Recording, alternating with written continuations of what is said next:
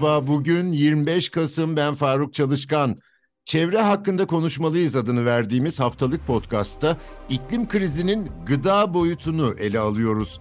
Gıda güvenliğini tehdit eden küresel ısınma aslında en çok çocukları tehlikeye atacak diye korkuluyor. Yeşil Hat editörü Hale Aydoğmuş'la bu hafta Bütün Çocuklar Bizim Derneği Yönetim Kurulu üyesi Aytül Yüksel'i ağırlıyoruz. Hepinize katıldığınız için teşekkür ederim. İklim krizinin birçok alanda etkisi var ama gıda krizi insan hayatını etkileyecek güçlü bir sorun. Çocuklar bunun etkisini görmeye başladı mı hocam? Kesinlikle başta iklim değişikliğinin etkilerinden en fazla müzdarip olan ülkeler olmak üzere e, diğer gelişmekte olan ülkeler de e, bundan etkilenmeye başladı. Kendi ülkemizde dahil. E, ne tür ülkelerden söz ediyoruz Aytül Hanım? Kıyı ülkeleri, ada ülkeleri, işte yakın zamanda bu e, bir iki ay içerisinde hatırlarsanız Pakistan e, büyük bir e, sele maruz kaldı. E, ülkenin e, okula giden e, çocuklarını düşündüğümüzde yüzde kırkı okula gidemez hale geldi. Bu büyük bir travmatik, sosyal bir travmatik olay. Bu aynı zamanda bahsettiğiniz sorun bir iklim adaletsizliğine de aslında vurgu yapıyor diye düşünüyorum. Çünkü öyle bir kavramı da konuşmaya başladık iklim değişikliğiyle birlikte değil mi Aytül Hanım? Yani küresel ısınmaya yol açmayan ülkeler aslında zararı en çok çeken ülkeler haline geldi. Ve burada da herhalde çocuklar yine hem eğitim olarak hem gıda krizi olarak çok fazla etkileniyor. Bunu nasıl değerlendirirsiniz? Kesinlikle e, ve son e, COP27'de bununla ilgili güzel bir adım atıldı e, biliyorsunuz. E, bir fon e, hazırlanacak şimdi. Avrupa Birliği e, ülkeleri de onayladı. E, fonun çerçevesi henüz belli değil ama e, en azından iyi bir adım atıldı. Çünkü artık e, iklim krizinin sonuçlarıyla yüzleşmek zorunda kalan ülkeler yani az gelişmiş ya da gelişmekte olan ülkeler bundan fazlasıyla zarar görmeye başladı. E, tabii e, hem ekonomik olarak hem sosyal olarak hem çevresel olarak da e, altyapı olarak hazırlıkları olmadığından dolayı çok çaresiz durumda kalıyorlar ve bundan en çok çocuklar etkileniyor. Çünkü zaten e, çocuklar ve kadınlar biliyorsunuz e, artık o ülkelerde dezavantajlı dezavantajlısı konumundalar çocukların temel e, haklarına ulaşamadığı bir durum da söz konusu şu an. Bu temel haklar arasında eğitim çok önemli, sağlık çok önemli ve e, fırsat eşitliği gerekiyor e, büyüdükleri zaman eşit koşullarda hayata atılmaları için. Ama iklim krizinin en bariz tarafı da gıda krizi galiba.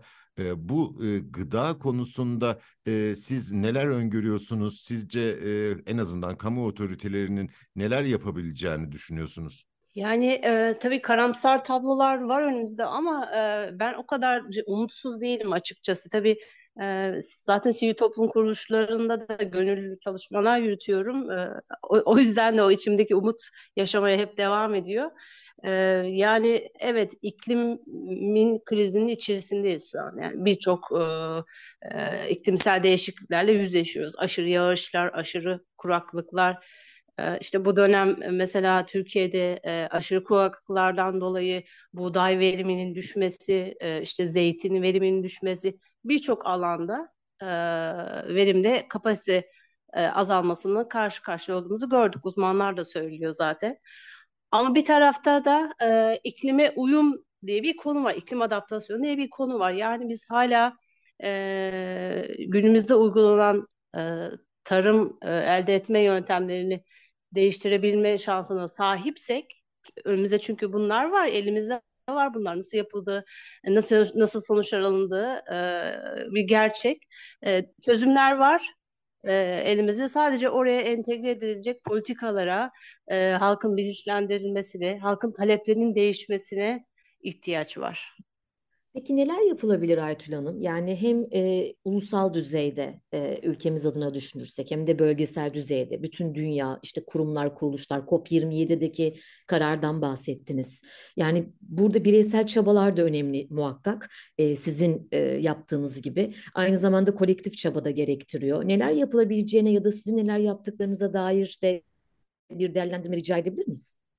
Tabii yani mesela tarımı ele aldığımızda şimdi bölge bölgenin iklimine uyan Hatta e, susuzluğa veya aşırı yağışa dayanıklı bitkilere yönelilebilir. Mesela bunlar var. Bunların araştırmaları yapılıyor. Şu an ülkemizde de birçok üniversitede yürütülüyor. Biz onları takip etmeye çalışıyoruz.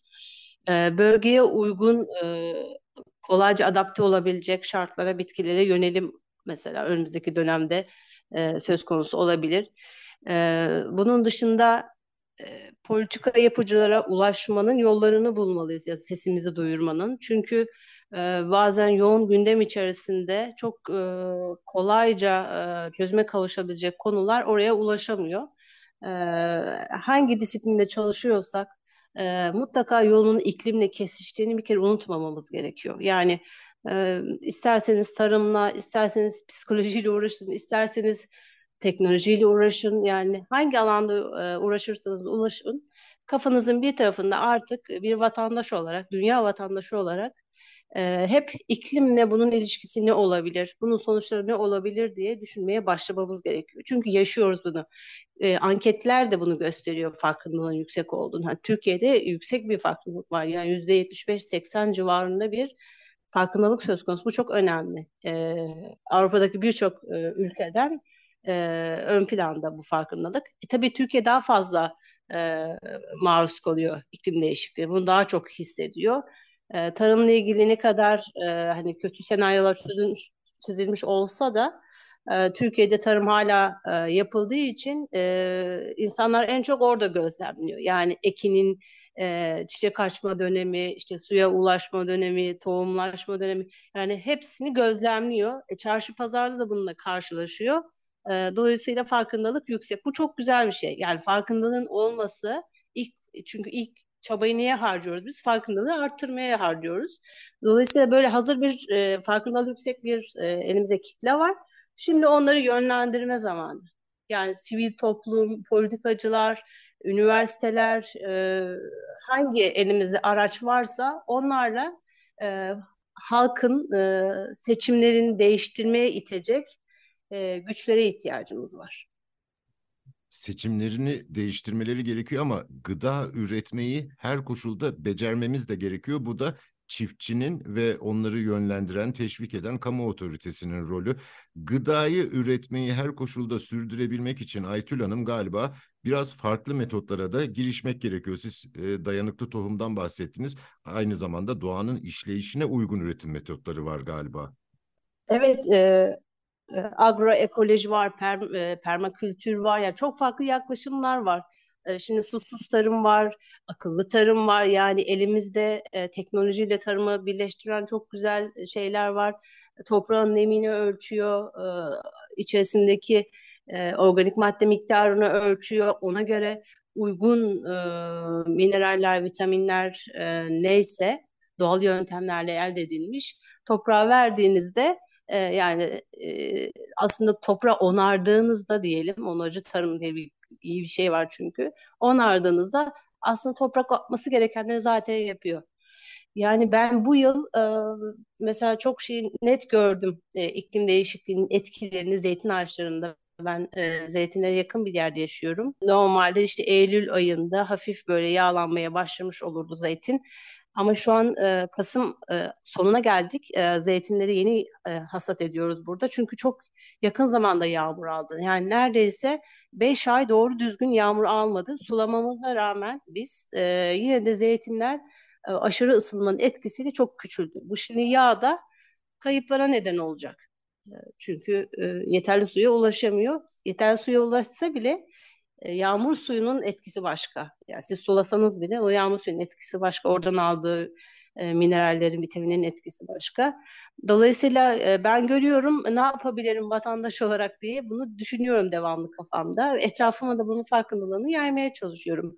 Yani e, tarım yapan biri olsaydım akıllı tarımla ilgili çok fazla fon var etrafta, proje var.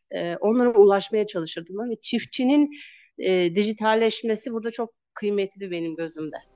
Bütün Çocuklar Bizim Derneği Yönetim Kurulu üyesi Aytül Yüksel'e ve Yeşil Hat editörü Hale Aydoğmuş'a çok teşekkür ediyorum. Bizi hangi mecrada dinliyorsanız orada abone olmayı lütfen unutmayın. Hoşçakalın.